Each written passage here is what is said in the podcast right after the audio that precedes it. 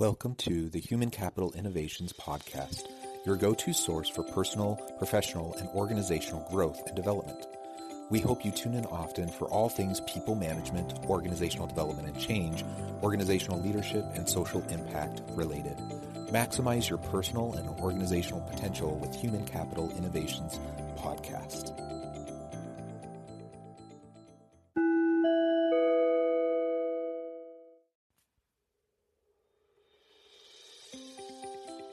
Welcome to the Human Capital Innovations Podcast.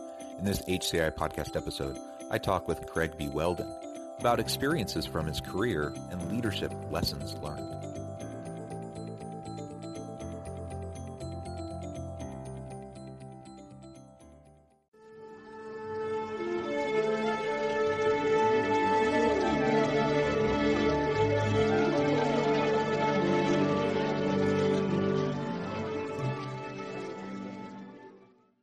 Craig Whelden, welcome back to the Human Capital Innovations Podcast.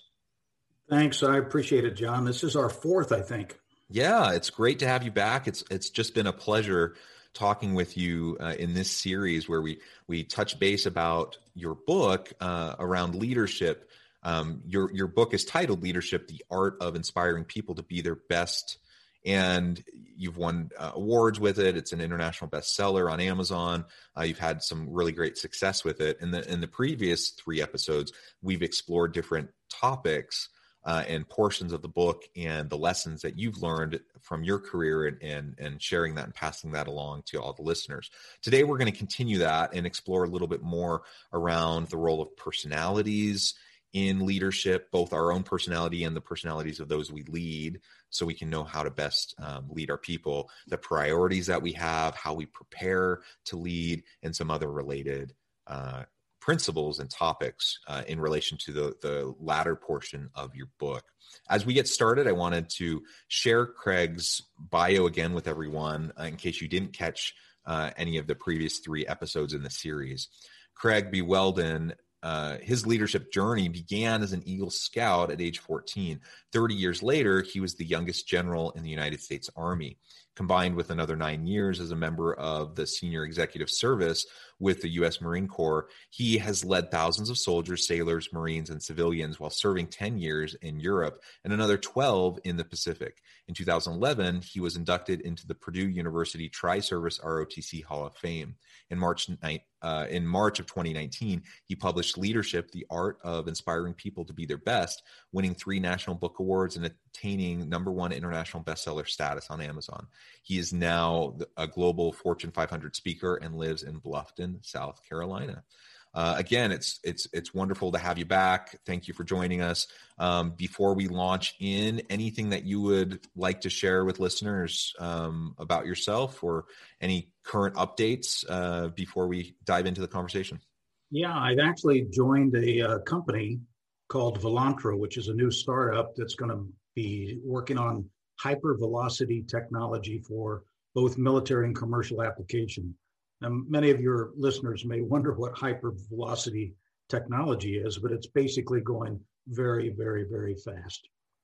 So that's a you know we got some very, very bright young uh, aeronautical engineers as part of the company, and and we're going to start. Uh, in fact, we're doing our first briefing later this afternoon to a retired four-star general. So, yeah, that's a, a new twist to my life.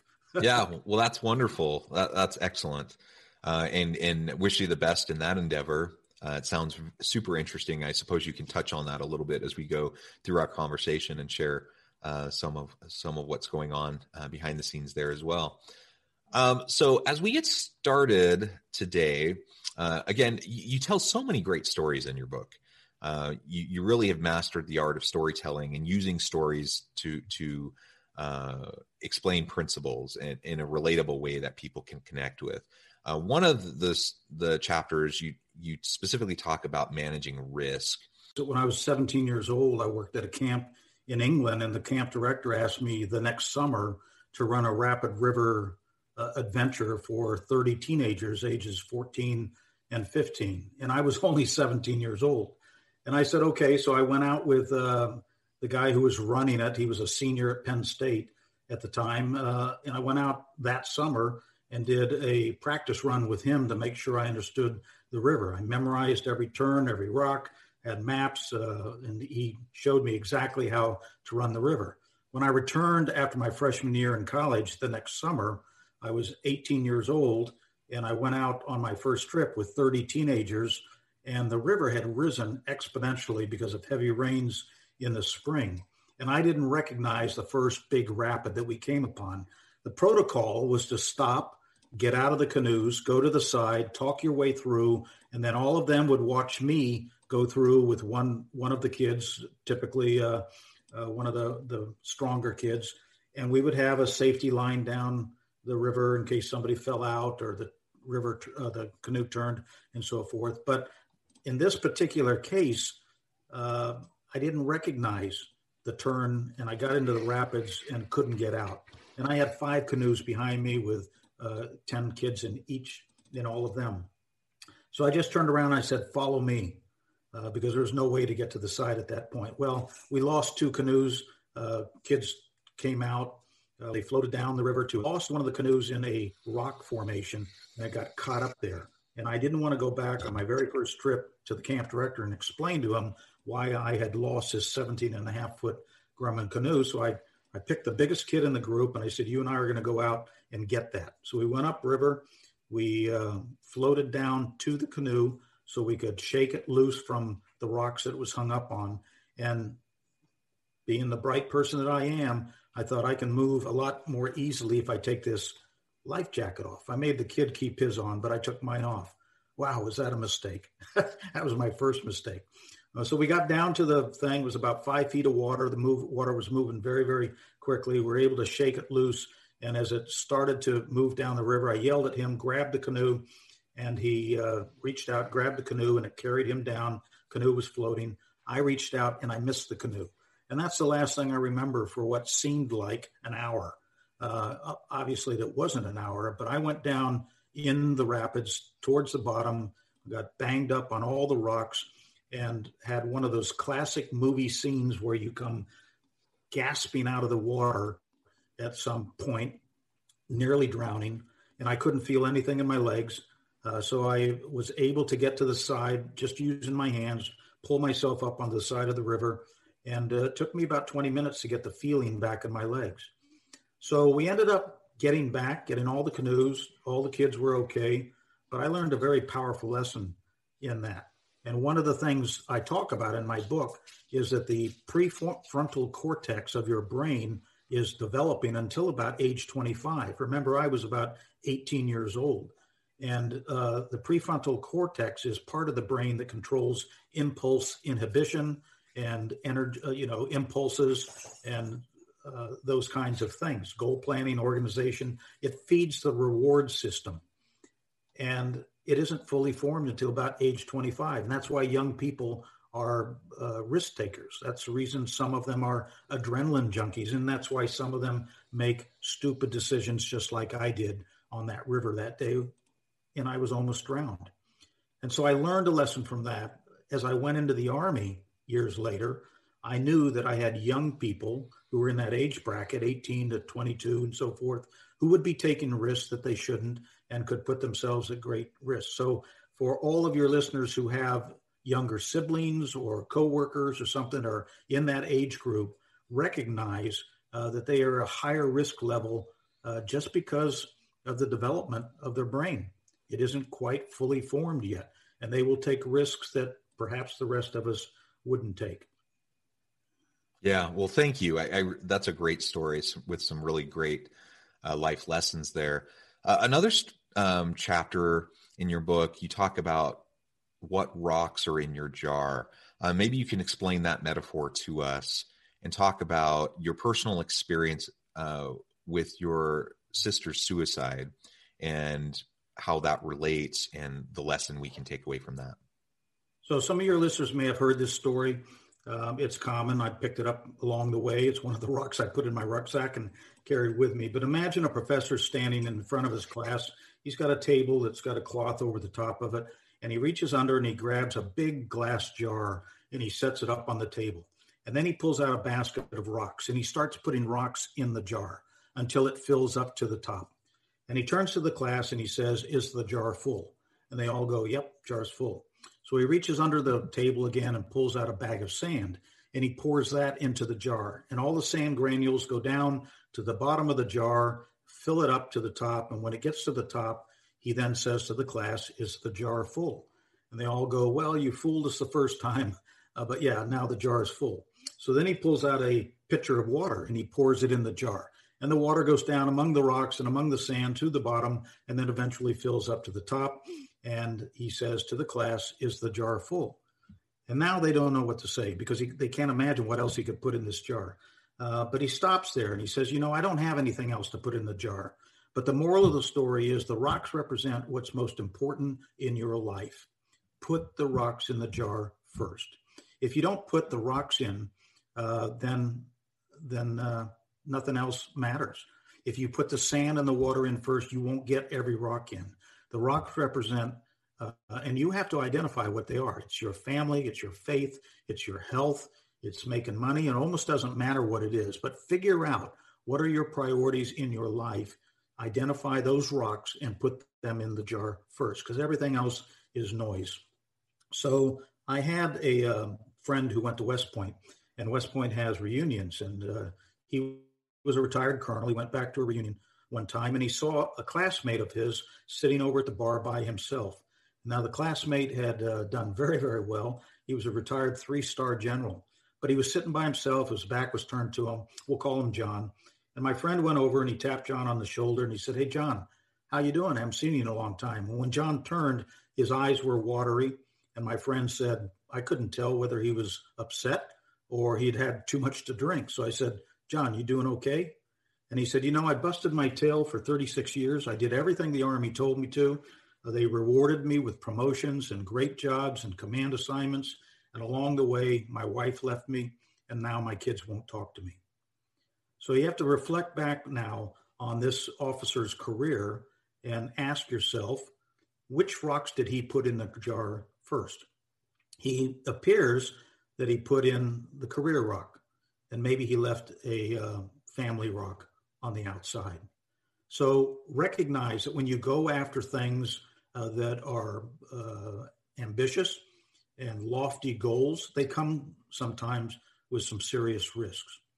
So back to my sister. My sister committed suicide in on Christmas Eve of 1999, and when she died, and I got notified, I was on vacation in Hawaii with my parents, celebrating the turn of the millennium and we were having Christmas dinner with some friends when the phone rang, and it was the Army Operations Center, and they told me that my sister had died, and they didn't know the circumstances at the time. So on Christmas night of 1999, I took my parents out uh, on the grounds of this hotel that we were staying at and sat them down on a picnic table and told them that they had lost their only daughter. My mother fell off the bench onto the ground. My father sat there in stunned silence. And it was only a couple of days later that we found out how she died and that she had taken her own life. And I won't get into the reasons for all of that.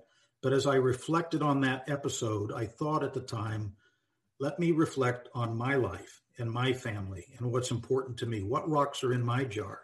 Am I putting the right rocks in my jar? Because I was a one star general at the time uh, and I was on the two star list. So I was doing pretty well in the Army and continuing to rise. But I did a little evaluation and I told the Army, look, I would like to retire two years from now when I hit 30 years service. And the reason I'd like to retire is like to focus my efforts, my energy, and my time and my priorities on my family, not my career. Because when you become a general in the Army, you kind of lose your personal life. Uh, they sort of take it over. It's 24 7. And the Army tried to talk me out of that, but uh, I stayed the course. I retired. My daughter, who was about 14 at the time, uh, went to the same high school the last couple of years in Florida after I retired. She went to the University of Central Florida, commuting from home for the four years she was in college. She turned a part time gig at Disney World into a full time job, has been promoted several times at Disney World is happily married, owns her own home, travels all over the world. She turned out exactly the way I had hoped she would when she was a young teenager. And I give 95% of the credit to her. But the 5% that I take is that I made a decision which rocks to put in my jar back when I reflected on my sister's life and how she ended her life. And I said, you know, I'm, I need to kind of make sure that I've got my priorities right. And it turned out right just the way I would, would have hoped to.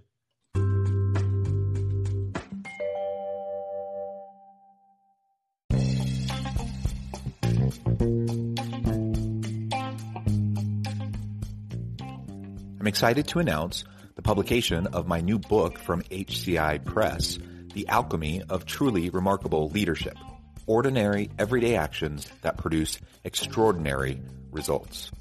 Consider how the nature of work has shifted over the past 50 years. With increased globalization, rapid technological advancement, and the shift in economic composition, the average job of today looks very different than the average job of 50 years ago. What will the jobs and organizations of tomorrow look like? Moreover, what does this all mean for organizational leaders?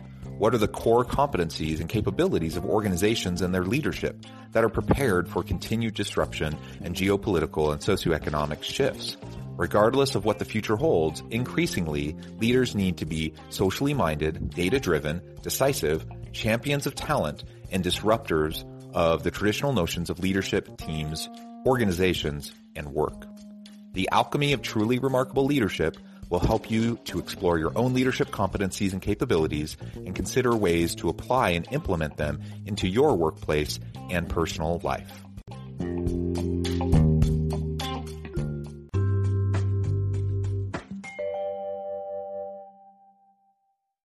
Yeah, well, you know, my deepest condolences for the loss of your sister. That's a, a horrible situation. It is wonderful though that that it provided a catalyst for you to have that kind of self-reflection. And that that has you know a really great positive that has come from a great tragedy is that it it shaped the you know the last 20 years of your life uh, and allowed you to go perhaps in a in a different direction that was you know more healthy and better for you and your family. And that's wonderful. Um, and I, have I've always really loved the rocks in the jar metaphor. Uh, it's it's one I remember learning even when I was just a small child, um, and and it, I've always carried that with me. It's, it it it is a powerful um, lesson that you can't always fit everything in. Uh, when you prioritize, you can fit more things in, but even then, there's still sometimes things you have to make a hard choice on and and uh, leave some things to the side uh, but ultimately, if you know what your values are and you prioritize your core values and you focus on those, uh, you're going to be happy and you're you're going to have a fulfilled life and your needs will be you know taken care of. I, am confident in that. Yeah, it's important to have balance in your life. I, I would uh, encourage your listeners to go look up a documentary on HBO called "The Weight of Gold." It was produced and starred uh, Michael Phelps who probably won or didn't probably he won more gold medals than any Olympic athlete in the history of the Olympics. And he did this documentary to draw attention to the fact that when people put all their rocks in a in one, one jar, you know, they try to squeeze everything they possibly can to be the very best at the, what they can. It comes with sacrifice. It truly does. After he won his, uh, after he finished his last Olympics, he looked in the mirror and he said, the only thing I can identify myself is uh, as a swimmer, mm. And that's it.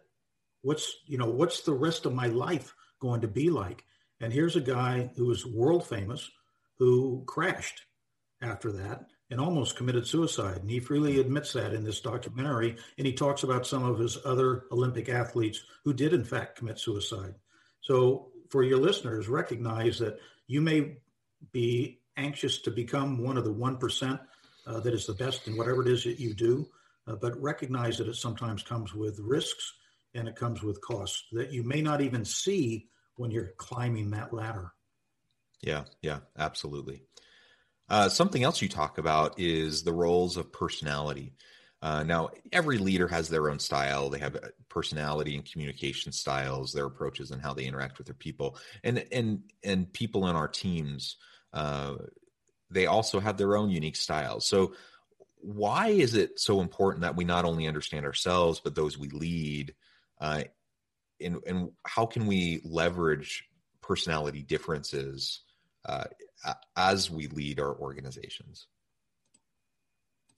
Yeah. So uh, the first chapter of my book is on character, and one of the components of character is having good self awareness.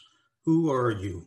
And do you see yourself through the same lens that other people do, or do, are you capable of doing that? And that's very important. I took my first uh, personality test, the Army uh, issued it um, or had us take it when I was in the mid 80s at a mid level school for uh, officers, Command and General Staff College. It was called Myers Briggs. And you can go online and find that and take the test yourself and determine what kind of personality you have.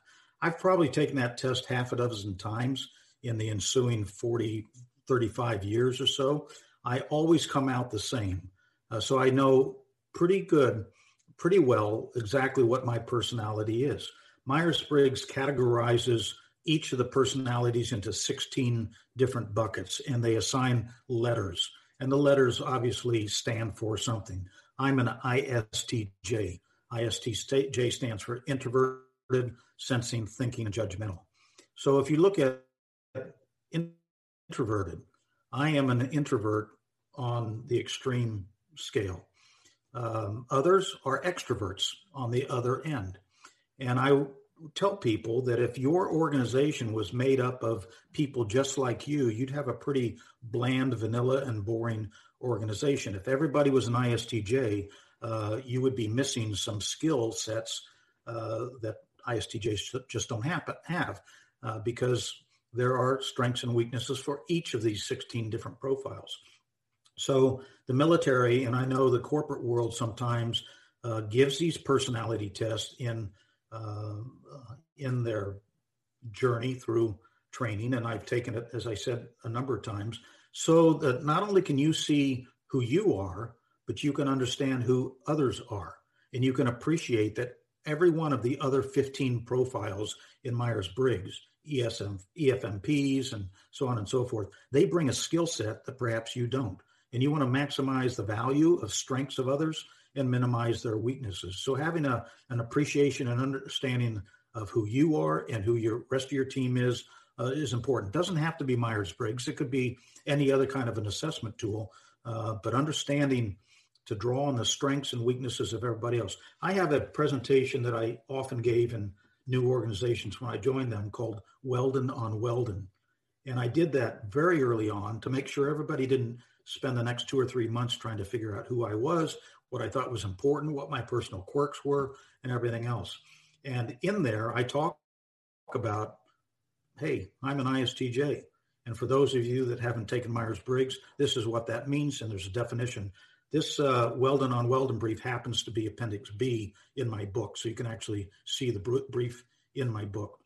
But I also talk about strengths and weaknesses and freely admit that. Here's where I think I have strengths, and here's where I think I have weaknesses. And I've had those validated by people who I've worked with, worked for, and I have um, and have worked for me uh, over the years. So I'm pretty comfortable in my own skin. I'm also pretty self-aware, and I think that's one of the uh, most important aspects of a leader is to have that self-awareness so that you can see yourself through the lens that other people see you. Uh, that's critically important. Yeah, absolutely. Self awareness is key. And it doesn't really matter which personality you are. Uh, you know, there's been right. lots and lots of studies on leadership and lots of leadership models and theories. And one thing, I mean, there's few things we know for sure, but one thing I know for sure about leadership is there's no one size fits all approach. Uh, and it's totally fine for people to have their own styles and approaches. Uh, and that's the same, you know, same thing with personality. And uh, it, but it's it's it's really really vital that we have that kind of self awareness. Um, Craig, maybe the, the, last point we can touch on today. Um, you talk about having a plan B. You know, I think that that's a good lesson for all of us you know in any walk of life uh, but i think in our career it's it's certainly something that's important. Can you speak to that just a little bit more uh, and and we'll close with that for today. Yeah. so let me tell you this uh, through a story. Uh, after i retired from the army and i had been in florida for a couple of years the army contacted me and they said would you be willing to come to san antonio and speak at a breakfast to the parents of the All America Bowl participants. Now, what is the All America Bowl? It is bringing together the best high school football players in the country, forming two teams, an East team and a West team. And the Army sponsors this all star team every year. And they wanted me to come out and talk to the parents about having a plan B. Specifically, they would like these, these college athletes uh, or these high school athletes who are all, for the most part, headed to college on football scholarships to have a plan B. Because as you look at the career path of a high school um, athlete, a football player who might be an all stater, and you say, okay, where does he go from here? Does he go to one of the best football schools? Uh, does he start? Does he star? Does he get into the NFL? Does he last three years so that he can be vested for retirement? I mean, those are all gates that become smaller and smaller and smaller as you get up uh, towards the end. Not everybody's going to grow up and be a, you know, a, a, world-renowned uh, football player. Uh, and when you look at the statistics of these superb high school football players, the numbers that actually make it into the pros, and certainly the ones that make it beyond three years of vesting for retirement, are in the single digit percentile. It is very, very small. But every single one of them, and quite frankly, many of their parents thought they would get there because they had been surrounded by these accolades all their life, their short life, but all their life of 17 years about how good they are. So they wanted me to give a presentation to the to the parents to make sure their kids had a fallback plan. So if something happens like a catastrophic injury which ends their football career or their talent just fell a little bit short and they couldn't get into the pros, they didn't put all their eggs in one basket. And so I gave a presentation to them. Obviously they were leaning towards, you know, join ROTC, and you don't even have to go into the active duty military. You could go into the reserve, but that gives you a plan B. Um, and I think that's important for everybody. If you put all your eggs in one basket, once you drop the basket, every egg is is at risk of breaking. Yeah, it's it's it's a good reminder. I, I think we all, you know, have goals. We all have plans. Uh, we hope they work out. Um, I, we've talked about this in previous episodes together, but you know, rarely are we on a perfectly linear upward path, right? We usually are zigzagging a little bit. Things rarely go to plan exactly the way we hoped they would. And so it, it's it's just good sense that we we should have some sort of a plan B. Now, does that mean that we give up on our dreams, that we don't push to achieve? No, um, they're not they're not mutually exclusive. You know, I can I can be prepared for various um, situations in my future while still trying my best to follow my passion and and that's certainly what i would suggest to anyone uh, listening you know and, and as we're leading our people we want to help them do the same thing. We want them to to find um, success in their current role. We want to prepare them for their future roles and we uh, need to help them recognize that you know things aren't always going to go according to plan or on the timeline that they have in their mind. Hopefully things you know hopefully we can help them feel fulfilled and, and help them to achieve success um, but we have to have some level of flexibility and and have that preparation you know so that we can roll with the punches that life will throw at us yeah if you've um, if your listeners have not experienced this they will but you will find yourself at points in your life where you're at a fork in the road and you think you're supposed to go right circumstances take you left and at the time, you say to yourself, why is this happening to me? I'm not supposed to be going in this direction. I should be going that way. But circumstances, whatever they may be, take you in a different direction. And I would tell you that be adaptive, be flexible, and most of the time, it turns out just okay. I have several examples, both professional and personal, where I've been at a fork in the road, gone a direction that I didn't expect to go, and not only did it turn out okay, it turned out better than yeah. it would have the otherwise. Yeah, yeah, me too, me too. Well, Craig, it has been a real pleasure talking with you today. Um, it, it, always is. And I really appreciate the additional insights, the stories that you've shared with us. Before we close, though, I do want to give you a chance to share with listeners how they can get connected with you, uh, where they can find your book, and then if you have any final thoughts on on what we've been discussing today. Well, the best way to find me is on Google Just type in my name, Craig Whelden, W H E L D E N, not O N. Many people misspell it. And my website, craigwhelden.com, will pop up right away. Uh, if you go to the website, you'll get a window into my soul, I think, because you'll find all kinds of stuff on there uh, testimonials about my book, about me, podcasts. This podcast will eventually be on there. Um, uh, blogs that I've done, demo tape for speaking, uh, lots of information. I'm also uh, open to getting connected to people through LinkedIn. Again, just LinkedIn, Craig Whelden, and you can easily find me. Wonderful. Well, thank you, Craig. As always, I, I, hope listeners will reach out, get connected with Craig, check out his book. And I hope everyone can stay healthy and safe, that you can find meaning and purpose at work each and every week. And I hope you all have a great day. Thank you.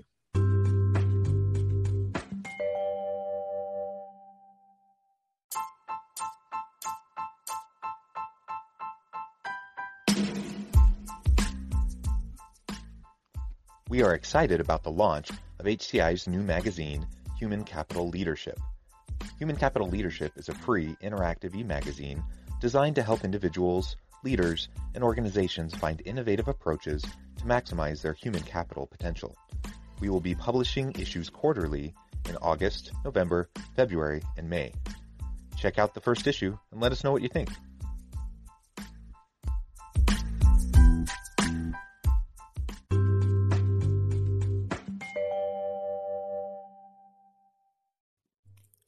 Thanks again for joining us for this episode of the Human Capital Innovations Podcast. I hope you stay healthy and safe and that you have a great week.